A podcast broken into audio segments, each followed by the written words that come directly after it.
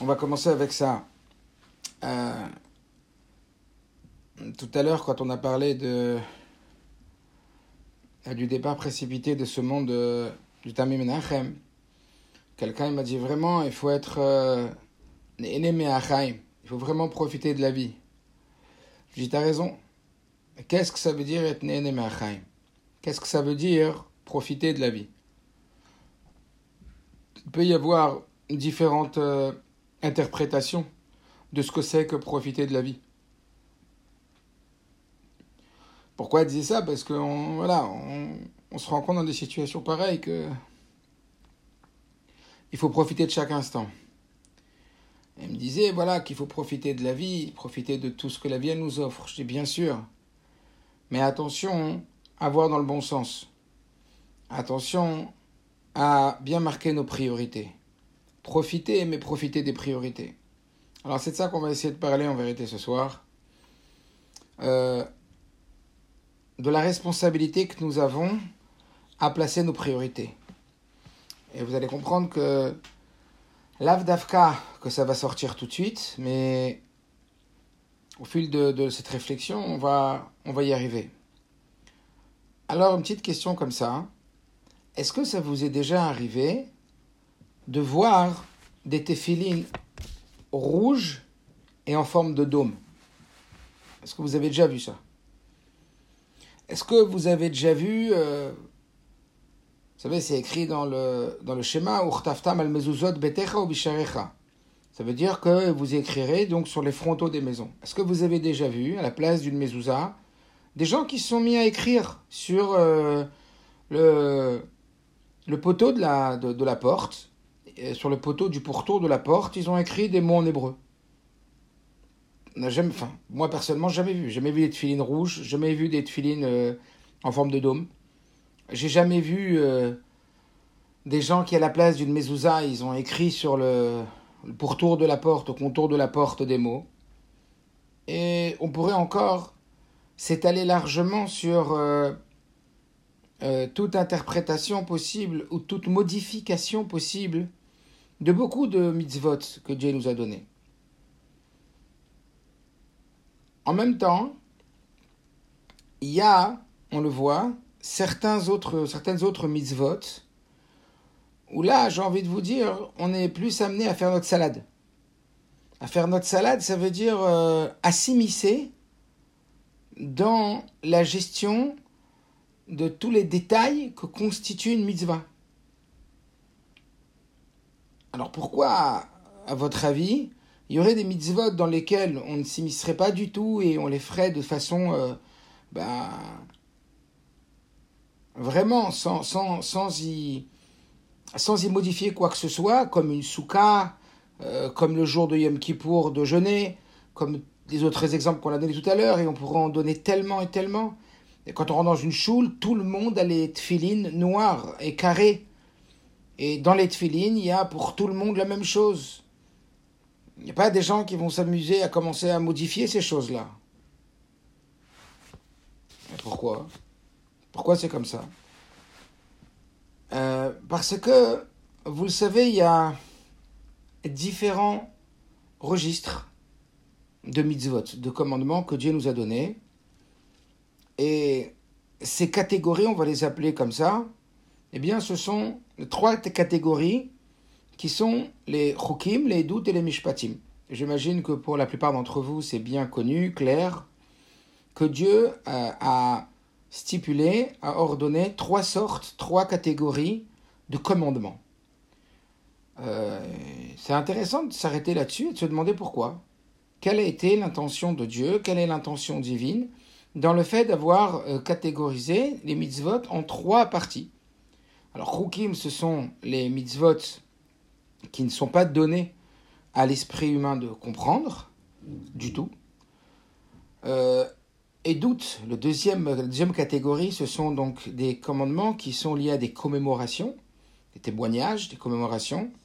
Cela, on vient nous donner les directives en détail et le sens qu'ont ces directives. Euh, une cohérence, une certaine logique. Et enfin, les troisièmes commandements, ce sont les mishpatim. des commandements qui en réalité n'auraient presque pas eu besoin d'exister si ce n'est que dans l'accomplissement de ces commandements, dans les détails et dans les limites que la Torah nous fixe, qui ne sont pas forcément nos propres limites. En tout état de cause, Mishpatim, ce sont toutes les lois, euh, comme la Gemara le dit, eh bien que l'humain pourrait tout à fait mettre en œuvre sans avoir besoin de l'intervention divine. Et voilà que Dieu a souhaité donc euh, que, ces, que ces commandements appartiennent à ces trois catégories. Ah, pourquoi? Pourquoi si Dieu il a des injonctions vis-à-vis de nous, il a des ordres à nous donner, euh, pourquoi Dieu il a découpé en trois euh, ces injonctions, ces commandements? La raison, une des raisons en tout cas, et qui nous paraît évidente, eh bien c'est parce que chacune d'entre elles ont un intérêt particulier, ont un avantage par rapport aux autres. Et de façon très simplifiée, euh, on va le comprendre au travers déjà la compréhension de ce qu'est un commandement, de ce qu'est une mitzvah. Alors c'est quoi une mitzvah exactement? On traduit en général le mot mitzvah, on le traduit par un ordre. Une mitzvah, c'est un ordre.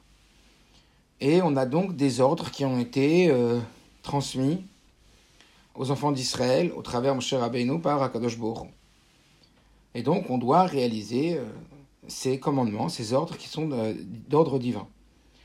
Voilà que quand on creuse un petit peu, il y a euh, différents mamarim qui l'expliquent, différents discours chassidiques qui expliquent euh, qu'une mitzvah c'est bien au-delà d'un ordre. C'est quelque chose d'autre qu'un ordre. Et on va le, comprendre au travers la sémantique du mot. Le mot mitzvah vient en réalité du langage qui veut dire tzifta, chibour, un lien, une relation. C'est-à-dire que au travers les mitzvot, en réalité, qu'est-ce que le Créateur tout-puissant, notre Créateur, cherche? C'est à ce que il nous permette de rentrer en relation avec lui, de créer un lien avec lui. Et effectivement, euh, lorsque, imaginez-vous, euh, je, suis en, je suis en plein Zoom, en train de parler avec vous, en plein cours, et puis à la maison, ça sonne. Il y a quelqu'un qui sonne à la porte, et moi je suis en plein cours, je peux me lever, aller ouvrir. Alors je vais dire à mon fils, euh, s'il te plaît, Menachem, va ouvrir la porte. Puis Menachem, il répond pas, et puis ça continue à sonner, et puis ça sonne fort, et puis c'est dérangeant, on est en plein cours.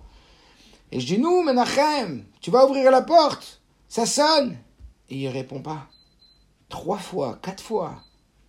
Alors là, je me dis, mais c'est pas possible. Pourquoi, pourquoi il fait pas ce que je lui demande? Pourquoi il répond pas Et dans ce cas-là, il, peut y avoir quelque chose chez moi hein, qui va s'activer de pas forcément positif.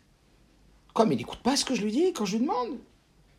Et puis au moment où ça commence à monter à l'intérieur de moi, je vais entendre la chasse d'eau des toilettes. Et puis quand il va tirer les toilettes, alors si vous pouvez fermer vos micros, parce que j'ai un petit souci avec mon ordinateur, donc euh, je ne peux pas les fermer moi, donc fermez les micros s'il vous plaît. Et donc quand il va sortir des toilettes, je vais entendre la chasse d'eau.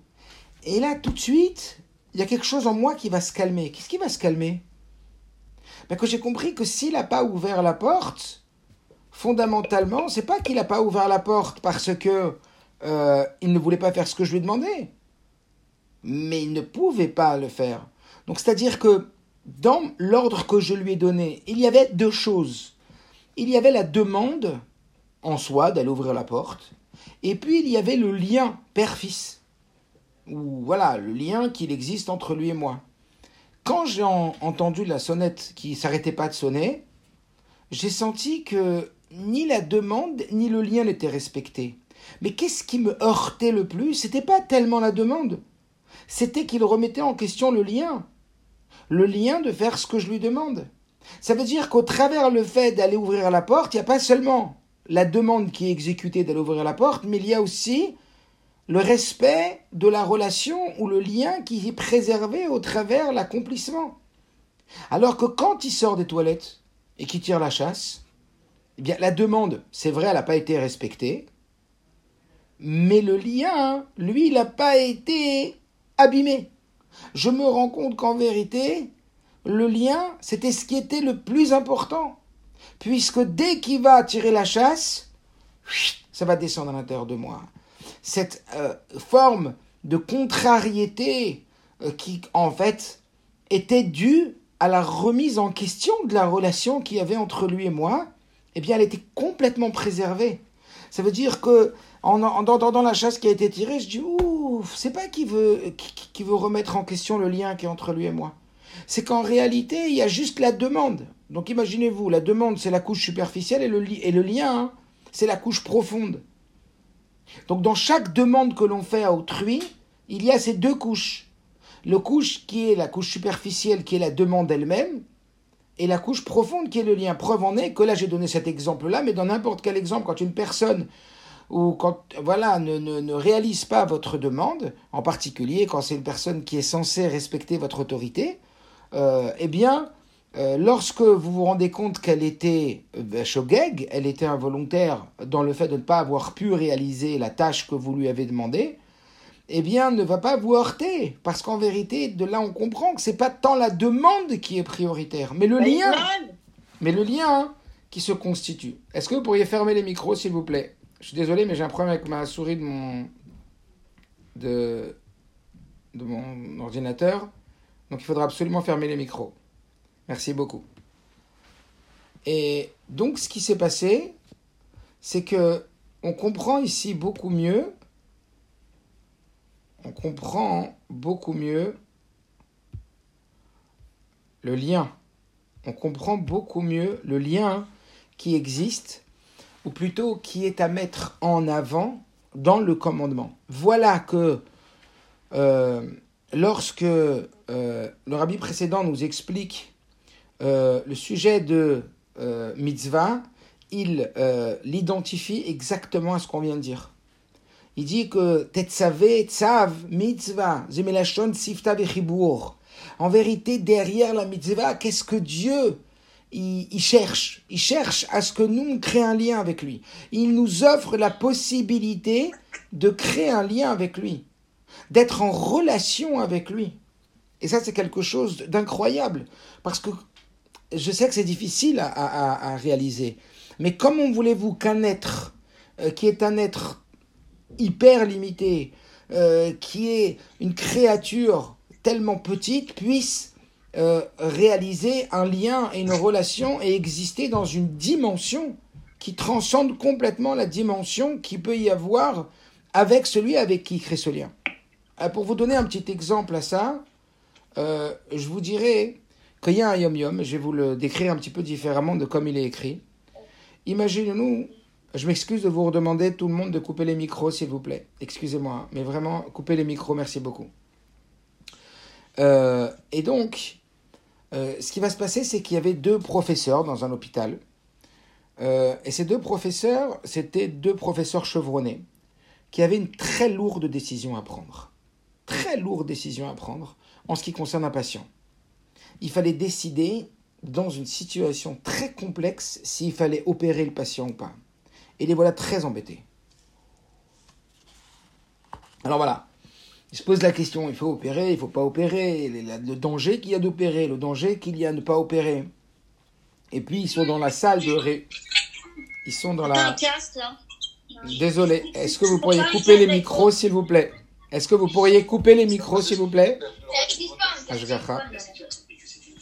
Donc, on retourne dans la scène. Il y a deux professeurs de médecine qui sont là à devoir décider d'une opération qui est effectivement très, très, très, très, très euh, délicate. Et il ne sait pas quoi faire. Alors là, il dit, moi je crois que quand même il faut tenter l'opération. L'autre il dit, je suis pas sûr. Et puis là, évidemment, sans, sans manquer de respect à qui que ce soit, il y a euh, la femme de ménage euh, qui nettoie la salle des médecins et euh, elle s'appelle Maria d'ailleurs, elle est très très gentille, elle, prend toujours soin de tout le monde, etc. Et puis Maria, elle entend la discussion des deux professeurs en médecine, et puis Maria se permet de donner son avis. Elle vous dit, vous savez, messieurs, euh, si déjà je dois donner mon avis, alors je vous dirais que euh, il vaut mieux opérer. Quelle va être la réaction des médecins? Quelle va être la réaction des professeurs? Ces deux professeurs en médecine? Ils vont la regarder, ils l'aiment beaucoup, elle est très gentille, elle leur amène le café, elle est serviable, elle est, elle est tout bonnement extraordinaire, cette dame. Mais elle est juste même pas infirmière, elle est même pas interne, elle est rien. Elle est rien. Qu'est-ce qu'ils vont faire les médecins quand ils vont entendre Maria donner son opinion? Ils vont rigoler. Mais ils vont pas rigoler de mépris. Les deux, ils vont rigoler. Et pourquoi ils rigolent? Mais Parce que cette dame, elle n'existe pas dans cette discussion. Ça ne veut pas dire qu'il méprise Maria. Ça ne veut pas dire qu'elle n'a pas son importance. Ça ne veut pas dire qu'il n'affectionne pas cette dame. Mais elle peut pas. Elle, dans, ce monde, elle n'existe pas.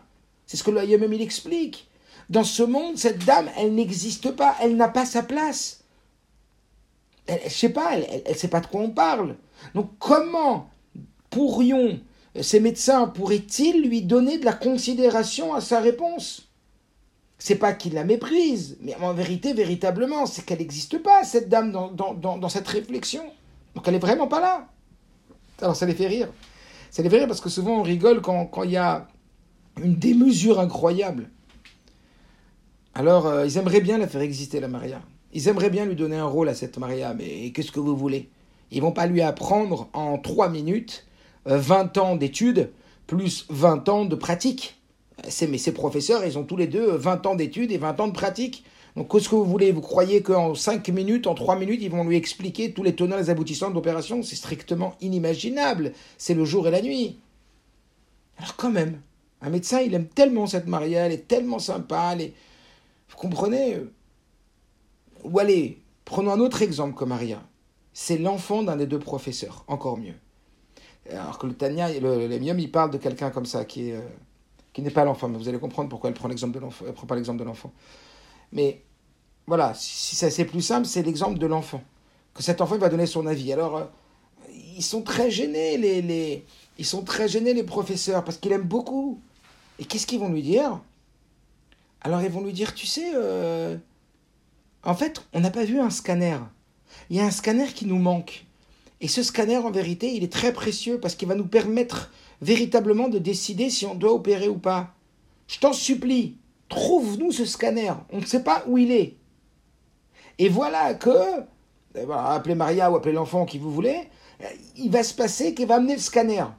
Quand il va amener le scanner, alors il va voir les médecins, les professeurs vont voir le scanner et vont dire Ah, maintenant c'est clair et net qu'on peut décider au vu de ce scanner, c'est sûr que cette bonne décision grâce à toi maintenant grâce à toi, maintenant, on peut avoir une décision qui est à la hauteur de, du bon choix. Qu'est-ce qu'elle va sentir, cette personne?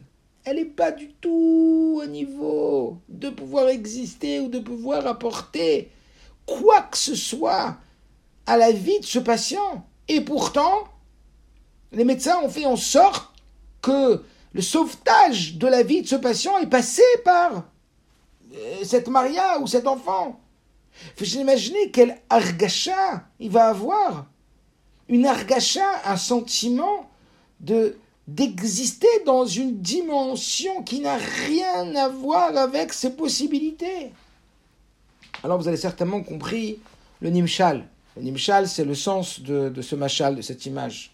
C'est que le Yom Yom, il nous dit qu'en vérité, lorsqu'Akadosh Baruch il nous permet de faire une mitzvah, comme on l'a dit tout à l'heure, il y a la demande et il y a le lien.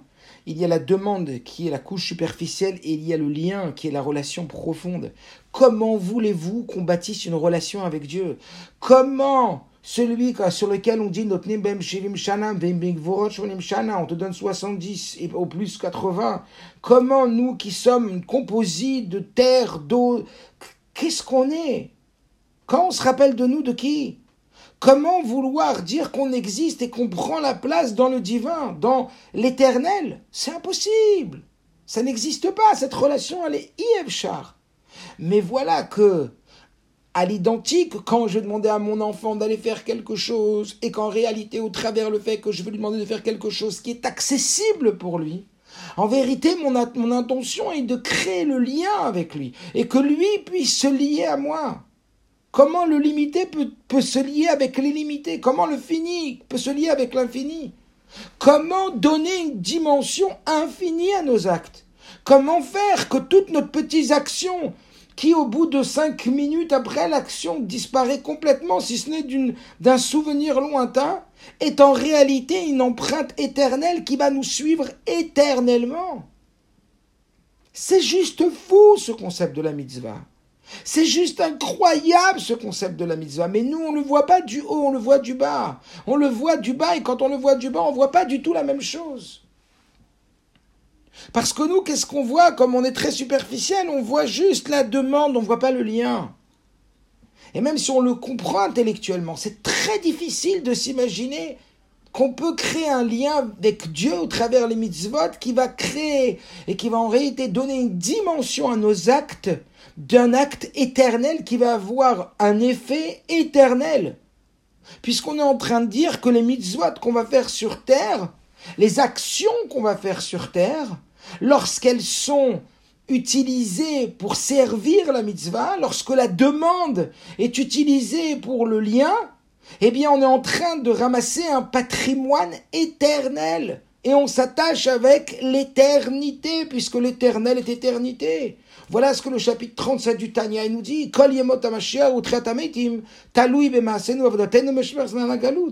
toutes nos actions, nos mitzvot, nos bonnes actions sur terre, de cela dépend la période qui s'appelle les jours de Mashiach et dépend la résurrection des morts c'est-à-dire l'éternité. Est-ce que vous réalisez deux secondes?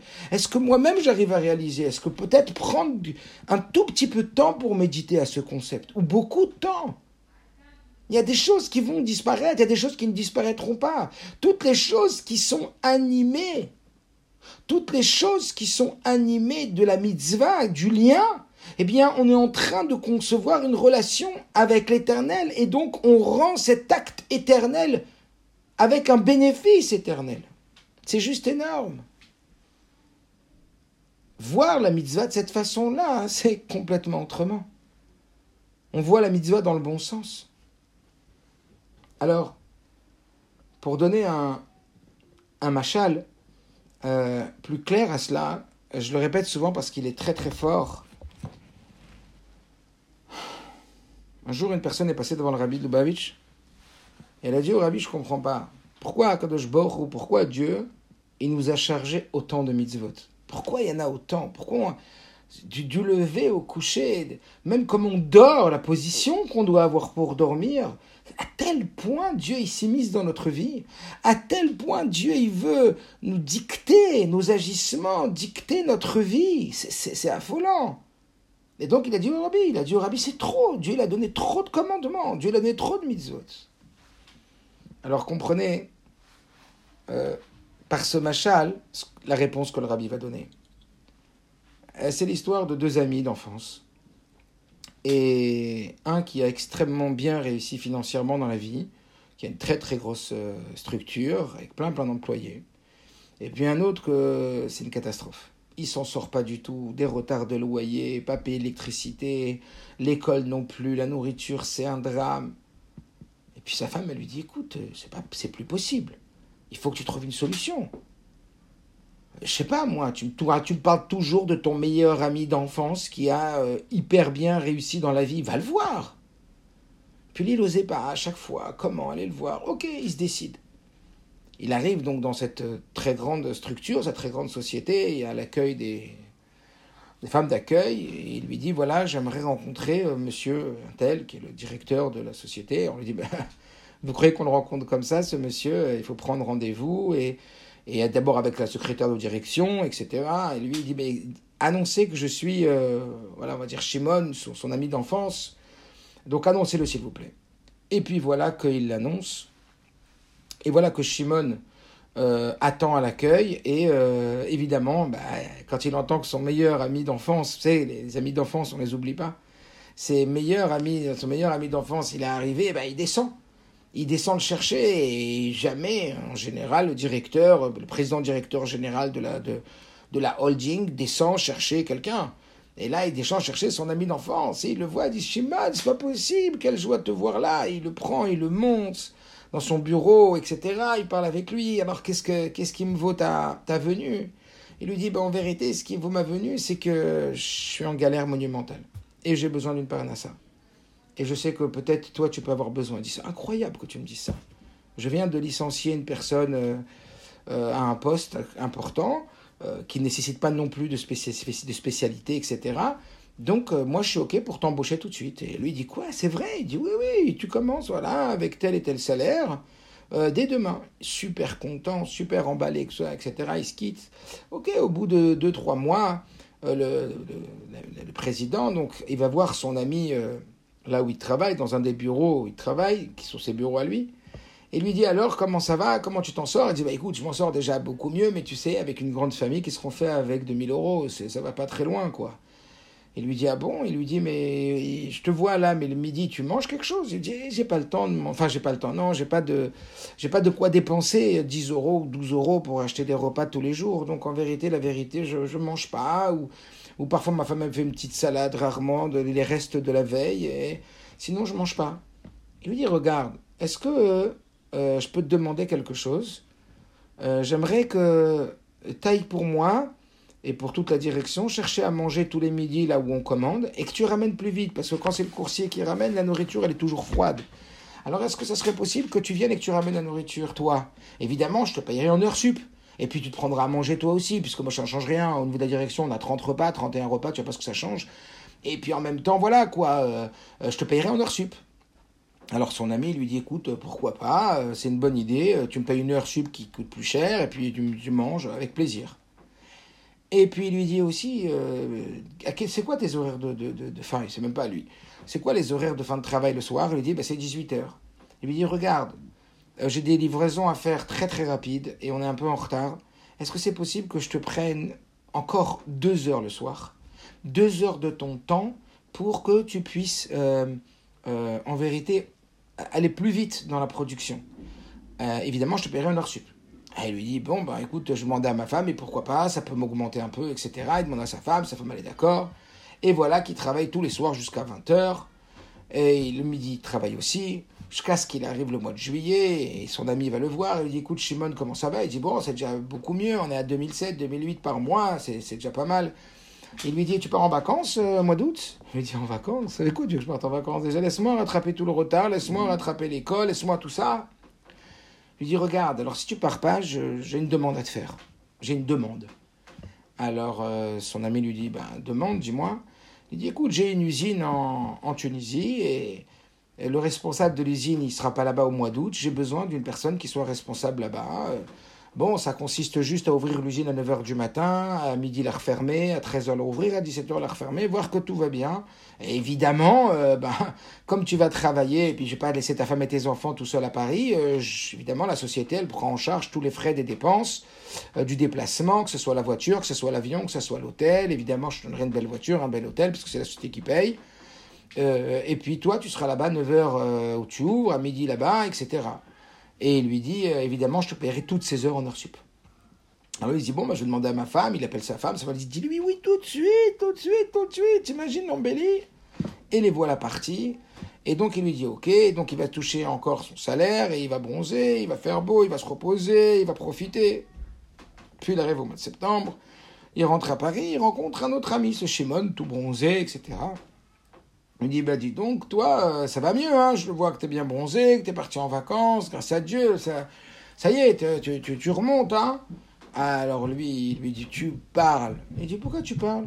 Il dit, l'année dernière, j'étais en galère, j'ai été voir un ami, j'ai demandé à cet ami, je lui ai dit, euh, est-ce que tu peux me trouver un travail parce que je suis en galère? Il m'a pris pour son esclave. Pachout, il s'arrête pas de, de m'utiliser jour et nuit. Je travaille du matin 7h jusqu'au soir 20h et maintenant 21h. Et même pendant les vacances, même pendant les vacances, il me demande de travailler. Mais il n'a rien compris. Et cet ami, il connaissait l'autre. Il lui dit, mais tu comprends rien. Il connaissait le patron. Il dit, tu comprends pas Tu comprends pas Tu vois tout à l'envers. T'as pas compris qu'en vérité, ce patron, il n'a pas besoin de toi. Et qu'en vérité, si t'as pris, c'est qu'en vérité, il avait même pas, en vérité, de poste vacant, il n'avait pas de poste libre. Il a créé un poste pour te donner une parnassa avec ton honneur. Il aurait pu te faire un chèque de 10, 20, 30 000 euros. Mais ça n'aurait pas respecté ton honneur. Alors il t'a donné un travail comme Ramba Midi, que la plus grande mise à se donner un travail à quelqu'un pour respecter l'honneur de la personne. T'as pas compris qu'il n'a pas besoin de toi. C'était pas une tova. Il t'a rien demandé. Et t'as pas compris qu'entre midi et deux, c'est lui-même qui m'a dit que pour que tu puisses manger chaud et pour que tu puisses encore t'augmenter de façon honorable, il te faisait travailler à midi. Et le soir aussi, et même les vacances, il n'avait pas besoin de toi là-bas en Tunisie. À ce point, tu vois les choses à l'envers. T'as pas compris que tout ça, c'est qu'il a fait pour te donner un salaire. Voilà ce que le rabbi a répondu à cette personne qui est venue le voir en lui disant pourquoi Dieu nous surcharge de mitzvot Le rabbi lui a répondu ce que vous connaissez certainement, Ratsa Akadosh Baruchu, les Akot et Israël, les Fichach Irba Laem Torah ou mitzvot. Ratsa Akadosh Baruchu, les Akot et Israël. Dieu, il veut donner que du mérite aux enfants d'Israël. Dieu, il veut donner que du salaire aux enfants d'Israël. Les Fichach, c'est pourquoi Irba Laem Torah mitzvot. Il a multiplié la Torah et les mitzvot. Arrête de voir à l'envers. Arrête de croire qu'il te surcharge. Il, veut te permettre qu'il n'y ait aucune action qui ne sera pas rétribuée d'un salaire. Il veut créer un lien avec toi indéfectible. Alors il est sûr, comme dit l'Admour Azaken, qu'on ne doit pas servir Dieu pour le salaire. Comme l'Admour Azaken lui a dit, pourquoi on doit servir Dieu Pour le lien qu'on a avec lui. Comme quand vous aimez quelqu'un, vous aimez fort quelqu'un. Quand vous l'aimez cette personne, elle vous dit, bon, je pars, mais je te laisse ça, je te laisse ça. Elle dit, mais non, t'as pas compris, je veux rien de tout, moi je veux être avec toi. Moi, ce qui m'intéresse, c'est que toi. Quand vous aimez fort une personne, elle peut vous dire, bon, moi je m'en vais, mais je te laisse ça, je te laisse, je te donne tout ce que tu veux. Ça m'intéresse pas. Ce qui m'intéresse, c'est d'être avec toi.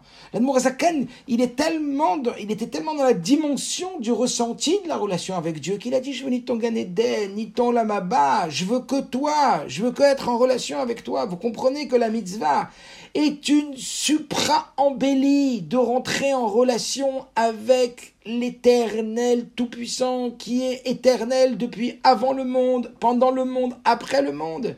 Et il nous a créé des demandes à notre niveau. Comme les professeurs ont demandé à Maria ou à l'enfant une demande à leur niveau. Pourquoi faire Pour les faire exister dans une dimension éternelle, pour les faire rentrer dans la cour des grands. Mais n'oublions pas qui nous sommes. N'oublions pas que c'est une tova, ça veut dire que c'est une bonté incroyable. Regardons dans le bon sens. N'allons pas dire, mais il s'arrête pas ce patron de me demander. Mais t'as pas compris qu'il fait que de te gâter? T'as pas compris qu'il fait que de te donner du salaire pour l'éternité? T'as pas encore pigé. Vois à l'envers. Arrête de voir de bas en haut, vois de haut en bas. Arrête de voir comme tu crois que le patron il est en train de t'exploiter. Il est en train de t'arroser le patron. Il n'y a pas une minute qui veut pas te donner un salaire pour ce que tu fais. Et plus que ça, plus fort que ça, comme un père avec son fils, c'est du lien. Et c'est ça la mitzvah. Et c'est ça qu'on doit voir dans la mitzvah. On doit voir une embellie incroyable qui nous projette dans, dans, dans une dimension où toutes ces temporalités, ces actions que l'on fait, mais qui nous paraissent tellement momentanées, elles disparaissent. Il n'y a rien qui disparaît. À partir du moment où la mitzvah habite l'action, où le, lien habite l'action, et que Dieu, il, s'est immiscé, il a immiscé ce lien dans l'action, et qu'après, toute action devient un moyen de créer ce lien, et de recevoir ce salaire avec Dieu. Mais on voit tout à l'envers. Alors Dieu, comme on revient un petit peu à ce qu'on avait dit tout à l'heure, eh bien Dieu, il a voulu que construise cette relation et ce lien avec trois modes différents. Le mode Rukim, le mode Edut et le mode Mishpatim. En vérité, c'est quoi ces trois modes-là? C'est trois formes de relation qui peut y avoir entre deux individus ou avec Dieu. On va comprendre au travers les deux individus. Le mode Rukim, c'est un mode où euh, je lui fais totalement confiance. C'est un petit peu ce qu'on avait expliqué la semaine dernière sur Yitro. Ces mitzvot qui ne sont pas du tout euh, dans notre, euh, à notre mesure de comprendre, eh bien, cela va créer une attache extrêmement forte. Parce que c'est une attache inconditionnelle. C'est une confiance. Et la confiance est en réalité l'expression d'un lien qui ne dépend pas de la compréhension humaine et donc qui n'est limité à rien puisqu'en vérité, à partir du moment où je comprends, eh bien ma relation, mon attachement est limité à la mesure auquel je peux comprendre la chose. Donc dans Chukim, qu'est-ce que Dieu il a voulu? Pourquoi Dieu il a créé un registre Chukim, un, registre de mitzvot incompréhensible? Eh bien pour créer ce lien avec lui qui outrepasse complètement toute mesure où notre esprit pourrait justement atteindre et comprendre, mais de par cette compréhension, avoir une relation limitée. Imaginez-vous un enfant qui dit à son père, comme on l'avait dit la semaine dernière, je ne ferai que ce que je comprendrai. Ça le limite énormément dans le profit.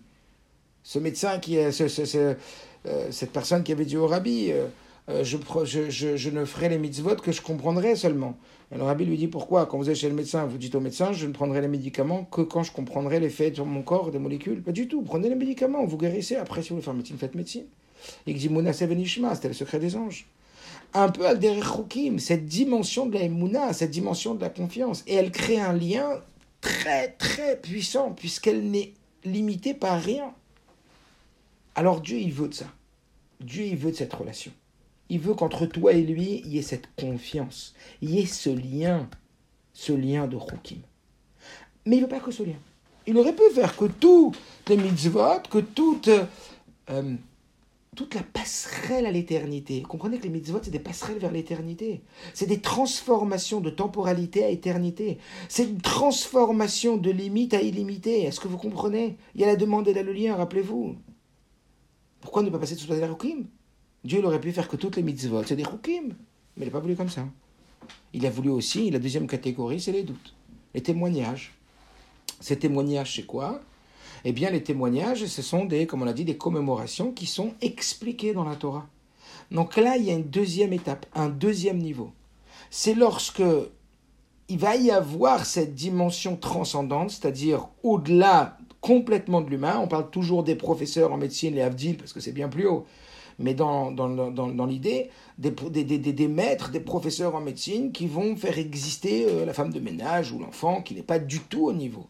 Mais il va le faire exister, mais il va lui expliquer. Il va lui expliquer maintenant le bon sens de la chose. Alors là, il va faire apparaître l'individu. Dans Rukim, il n'y a que du divin. Et l'individu s'efface au divin d'une façon où, même si l'individu existe différemment du divin, il a un autre état d'esprit, une autre compréhension. Bah, tu sais que c'était moi, j'aurais pas fait ça. Des fois, euh, la Torah nous demande des choses qui vont euh, à l'inverse du bon sens. Et puis on se dit, bah, la vérité, si je devais décider moi, j'aurais pas décidé comme ça. Mais puisque euh, je m'efface à la volonté divine, euh, eh bien, euh, je vais faire ce que Dieu demande. Mais mon avis ne correspond pas, ma vision ne correspond pas à la volonté divine. Alors je m'écrase, je, voilà, je me fais petit, je, je, je, range ma vision des choses, et, puis je prends la vision de Dieu. Mais encore une fois, elle est là, ma vision, mais je, je, la mets en sourdine, je l'éteins, je la l'atrophie, mais elle est là. Et voilà, ça peut être des choses que, avec lesquelles on a du mal on a du mal, mais on sait que Dieu c'est la vérité, on veut se lier à Dieu, on a compris c'était quoi mitzvah, tzifta, etc. Donc ça, c'est une relation forte, parce qu'on n'est on est plus prisonnier de nos limites, on n'est plus prisonnier de notre compréhension, on n'est plus limité par, nos croyances ou par euh, tout ce qui fabrique euh, euh, la possibilité de, de comprendre ou pas, d'adhérer ou pas à, une décision de l'au-delà. Ça, c'est la qualité des doutes de Rokim. Et doute, on commence à exister. Et doute, Dieu il veut qu'on commence à exister au travers de notre compréhension. C'est pour ça qu'il va non seulement nous demander, demander, comme on a dit, la demande et le lien, il va créer une possibilité d'aller chercher le scanner, il va nous donner la possibilité d'aller nous remplir euh, le srar de chaque mitzvah qu'on va faire. Il va créer ce lien qui est au-dessus du srar, comme Admon Zakani l'a dit, je ne veux que toi et rien que toi, ni ton lamaba, etc. Mais en même temps, il dit, eh, pour que ça soit plus profond, il va falloir ton adhésion. Et donc, je vais t'expliquer. Ça, c'est doute. Il va nous expliquer les choses. Donc, si vous voulez, on est en train de faire ressortir la partie de nous qu'il fallait écraser dans Chokim. Parce qu'il veut qu'en vérité, il y ait déjà un niveau d'adhésion. Un niveau d'adhésion personnel. Et puis après, il y a la troisième gamme, la gamme des Mishpatim. Dans cette gamme des Mishpatim, c'est toujours comme ça. Là où c'est le plus dur, c'est le plus puissant. Alors, Mishpatim, on aurait l'impression que, comme on l'a dit déjà, eh bien, euh, c'est une euh, relation un peu fragile, euh, même beaucoup fragile. Pourquoi? Bah, Parce que Mishpatim, on a dit que c'était tous les commandements qui en vérité n'étaient pas, dans lesquels il n'était pas utile qu'il y ait une intervention divine. Ce sont des, règles, ce sont des, règles, eh bien en vérité qui sont naturellement, naturellement euh, imposées par l'homme lui-même. Pas voler, pas tuer, plein plein de règles, euh, des dommages euh, qu'on aurait pu faire et qu'on doit rembourser, etc. On a, on a lésé quelqu'un. Toutes des choses que, on va dire qu'une personne, même qui n'a pas la Torah, elle va bâtir des règles, elle va bâtir justement euh, des consensus de règles pour vivre euh, en communauté, euh, au titre de la cité, tous ensemble, pour vivre euh, ensemble en se respectant l'un et les autres. Et donc, il n'y a pas besoin de commandement divin. Et dans ces mishpatim-là, donc dans cette troisième gamme, l'homme, il existe beaucoup. Parce que de lui-même, il peut comprendre. Mais le danger, c'est quoi? Le danger de mishpatim, qui, qui n'existe pas dans Rukim ni dans Edout, c'est que, comme on l'a dit tout à l'heure, dans Mishpatim, on peut faire notre salade. On a tendance à fragiliser le lien. On a tendance à remettre en question la demande. À partir du moment où cette demande, elle rentre dans une logique humaine, non, excuse-moi, dans ça, je sais gérer. Des tefilines, je vais pas les faire rouges, ni vertes, ni en forme de dôme. Et je vais pas rentrer dans le jour de Yom Kippour, je vais pas décider de le faire le 13 Tishri et pas le 10 Tishri. Je n'ai pas décidé qu'une souka, en vérité, euh, euh, moi, je vais faire une souka tout en fer, euh, sans rare. Non, on rentre pas dans ça. Ça, c'est des choses que... euh, c'est- bon, on va, on va pas discuter. Mais par contre, quand on parle d'une rencontre, comment un homme y rencontre une femme et quelle relation il va avoir avec cette femme, à quel moment il peut être en relation dans le toucher? Et à quel moment il peut ne pas être en relation dans le toucher, comment un homme il va devoir s'habiller, comment une femme elle va devoir s'habiller, comment euh, des, choses qui a priori, euh, co- comment on va devoir dédommager une personne à laquelle on a créé un dommage, et, toutes des choses qui nous paraissent tellement euh, sans besoin de divin dedans, eh bien là, on risque de faire notre salade. Là, on risque de mettre, on va dire, notre, comme on dit, notre grappin de sel. Là, on va dire, ah, tu sais, non, mais dans ça, je sais gérer. Non, mais c'est pas toi qui va prendre le travail. Que Dieu me dise comment je dois me comporter à la choule, mais au travail, c'est pas lui. Que Dieu me dise comment je dois me comporter le jour de Kippour, mais qu'il me dise pas comment euh, on rencontre une fille. Tu sais, moi, les shidouchim, les rencontres, euh, euh, quand est-ce que je dois toucher ma femme et pas toucher ma femme. tout ça, je gère, t'inquiète pas, moi. Relation humaine, je gère, t'inquiète pas. Etc., etc. Vous voyez, toutes les choses euh, le business, ça me connaît. Je, gère mon business. C'est, euh, toi, t'appelles ça mentir, moi, j'appelle pas ça mentir. On est, de notre génération, on est obligé de, voilà, de détourner, de faire comme ça, de, d'embrouiller, etc. Et, pourquoi?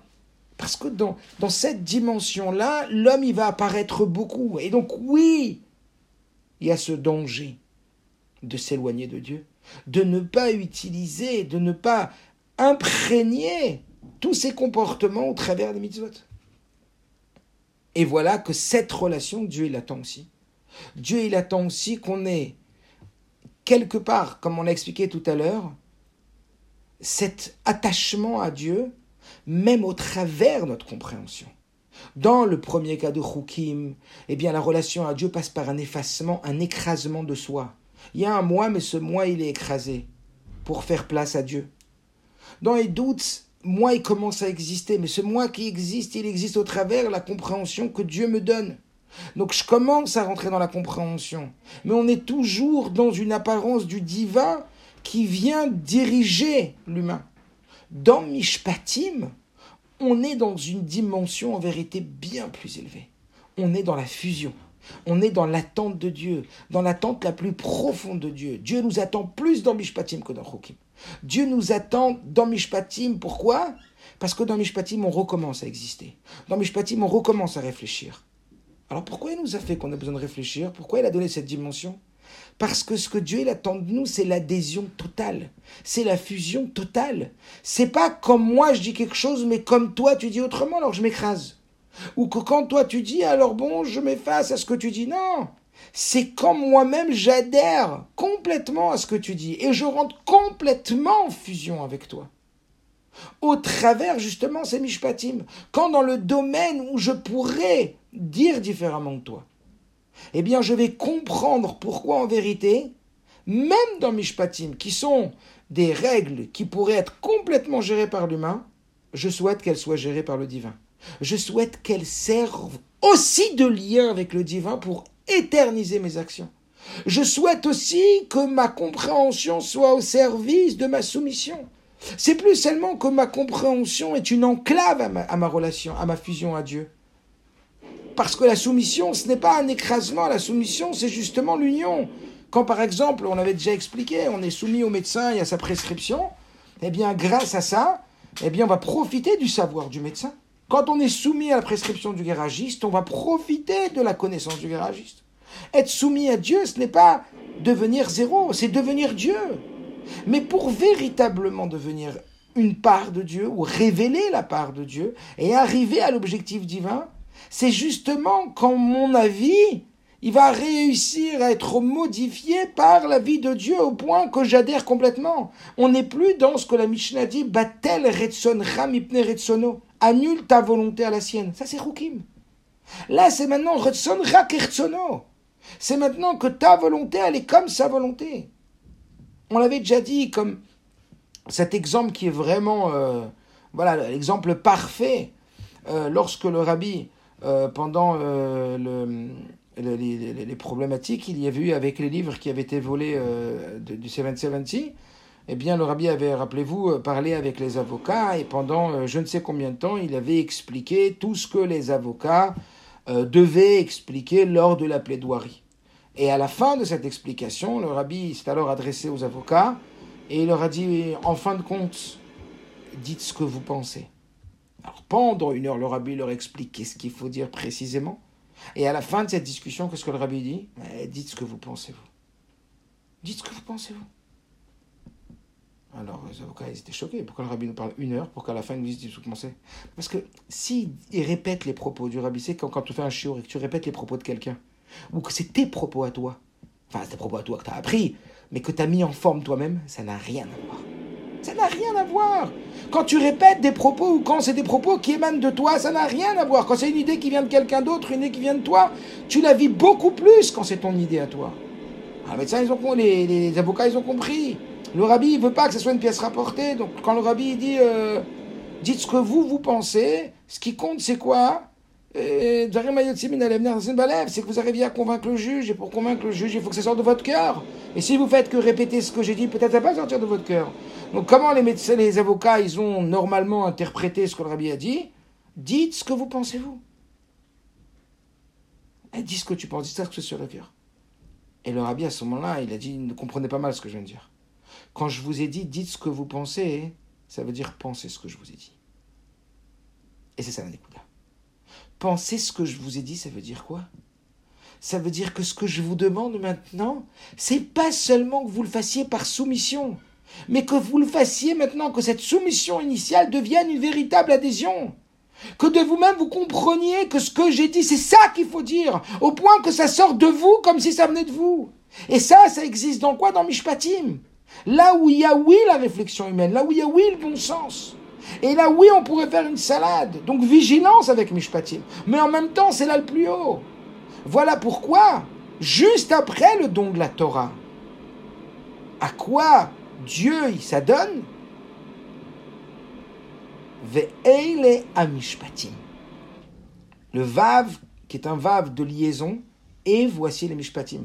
Sache que même les mishpatim, ils font partie de Matan Torah. Attention, deux poids, deux mesures. Sois vigilant avec les mishpatim. Parce que dans Rukim et doute, tu risques pas grand chose. Si tu confiance en Dieu, et de Rukim et tu risques pas de mettre des tefilines rouges en forme de dôme. Tu risques pas de faire Shabbat dimanche. Tu risques pas de faire Yom Kippour le 12. Tu risques pas de faire une souka tout en fer. Mais tu risques de dire, ah, dans les relations hommes-femmes, je gère. Dans le business, je gère. Dans le dommage que j'ai fait à quelqu'un, je gère. Très dangereux. Donc, mets au même plan les mishpatim et Matan Torah. Même les mishpatim, c'est fait pour être une liaison avec Dieu. Et pas seulement même les mishpatim sont là pour faire un lien avec Dieu. Mais mishpatim, c'est eux qui crée le lien le plus profond avec Dieu, où il y a fusion absolue. Et voilà pourquoi le Pasuk nous dit mishpatim tassim lifnem. Et voici les mishpatim que vous placerez devant eux. C'est quoi l'ifnem Trois pchats, trois explications euh, qu'on nous donne. L'ifnem, ça veut dire d'abord explique-leur bien, que ça soit très compréhensible pour qu'ils puissent comprendre ce que Dieu demande d'eux. Toutes les halachot doivent être barou, claires, expliquées, comme comme une table qu'on dresserait, que tout est clair pour eux. L'ifnem devant eux, ça veut dire bien étalé, bien compréhensible. L'ifnem, deuxième pshat, ça veut dire l'ifnem devant eux et pas devant les. Que si un jour ils ont un, mishpat, ils ont, euh, ils ont comment on appelle ça, un, un, conflit avec une personne sur des biens ou sur un dommage ou sur quoi que ce soit, qu'ils aillent devant un beddin, pas devant un juge goy. Pourquoi? Parce que ça montrerait qu'on a plus confiance et qu'on croit que même si la loi est la même entre la Torah et le juge goy, alors on donnerait plus de force à l'idolâtrie au Dieu de ce goy que à notre Dieu à nous. Et le troisième, la troisième explication de l'Ifnem, telle que l'Admor Zakan, il explique, et qui est la profonde explication, c'est quoi l'Ifnem Les dans leur profondeur. Quand est-ce qu'on est profondément attaché? Lorsqu'après le Naasé vient le Nishma lorsqu'il y a justement ce mishpatim. Ve'ele a mishpatim, ma chère Tassim Lifnem. Ta profondeur, elle va être touchée quand on va toucher tes mishpatim, quand le don de la Torah, il va toucher tes mishpatim. Quand même dans les domaines dans lesquels tu te sens complètement pilote, tu te sens maître, tu te sens à la hauteur de diriger et que quand même tu diriges pas, et que quand même tu vas voir comment la Torah elle dit de gérer une relation entre un homme et une femme, de gérer un dommage entre un homme et un autre homme, de gérer toutes des choses qui nous paraissent être compréhensibles et gérables, et qu'on va adhérer à la façon que la Torah nous demande de le faire, alors là, on va oui créer la fusion entre l'être et le divin. Voilà pourquoi ce mot lifnehem, qui paraissait la profondeur de l'âme, qui paraissait être beaucoup plus adapté à Maïdout, beaucoup plus adapté aux deux formes d'attachement, qui étaient celui de l'attachement par l'incompréhension, ou l'attachement par la compréhension qui vient du divin. Eh bien non, c'est dans la compréhension qui vient de l'humain, et qui est en vérité unifié avec le divin, qu'on va atteindre le plus grand niveau de lien avec le divin. Un peu comme le, le, le Rabbi Rayatz, et on l'a dit souvent, il explique de façon extraordinaire qu'en réalité, la Emouna, elle commence là où la compréhension, elle s'arrête. Quand est-ce qu'on commence à devoir faire confiance à quelqu'un quand on comprend plus ce qu'il nous demande? Raberet, il nous dit, on a effectivement une jauge de compréhension.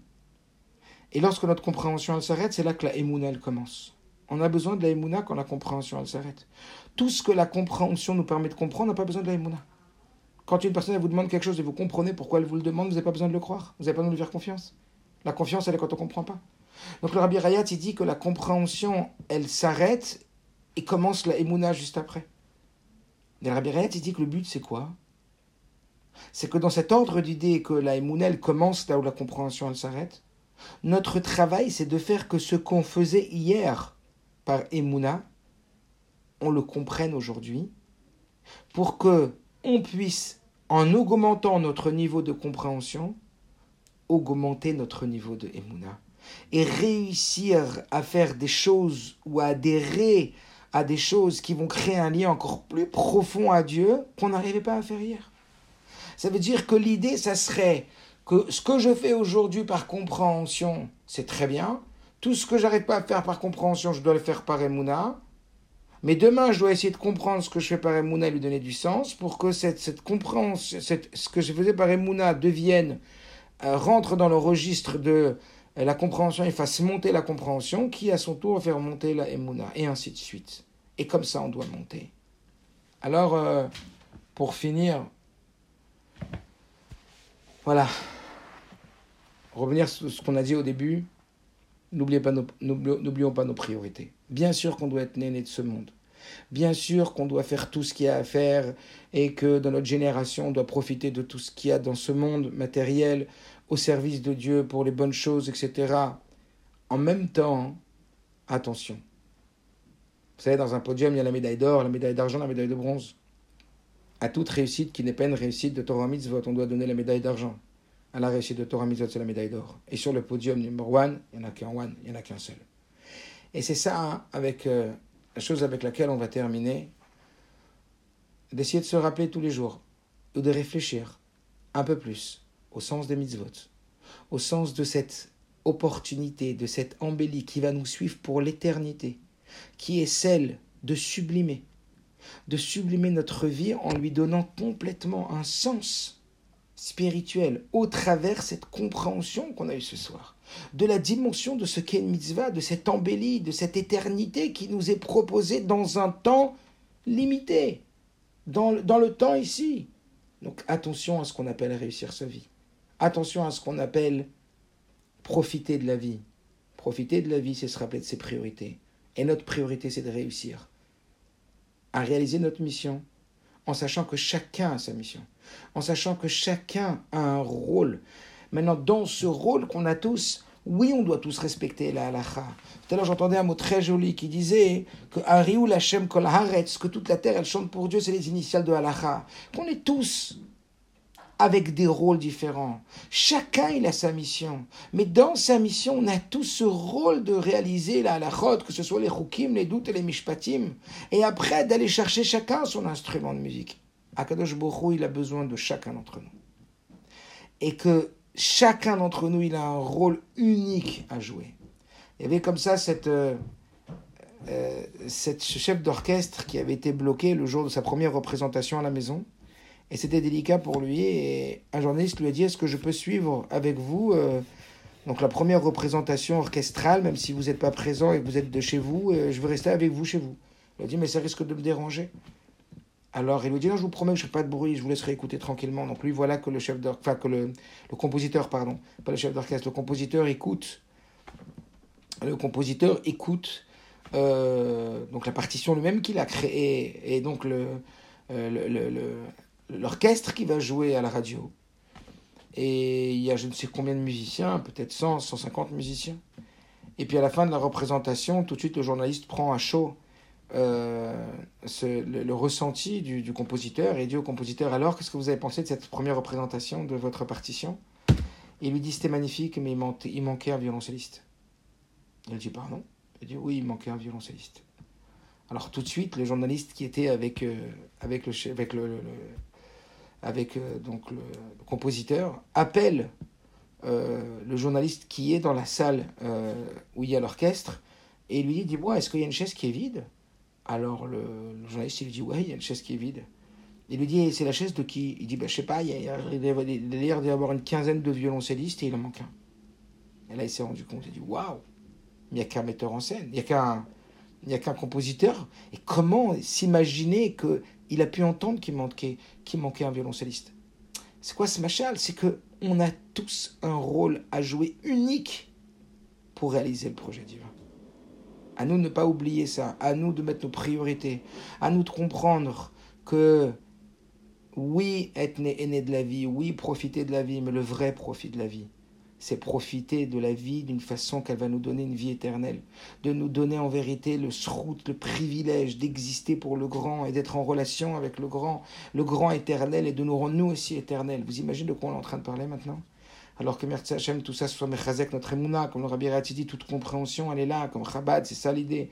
C'est que tout ce Chabad, il va être mechazek de, fin de Itchashevut, une façon de très profonde d'intégrer cette compréhension au sein de la, de la, emuna, et que cette emuna, elle va être tellement forte en nous qu'elle va nous aider à être le, le plus accompli, le plus investi euh, dans la mission divine, et que grâce à tout cela, eh bien, déjà, ne serait-ce que par notre bonnes intentions, eh bien, on active l'avenue du Mashiach et qu'on va quitter nos afar et que tous ceux qu'on ne, ne, voit plus maintenant, qu'on puisse les revoir, et que, merci Hachem, on soit d'aller avec le Rebbe notre tête vers la Géoula Petit Vashlema. Rêve à tous.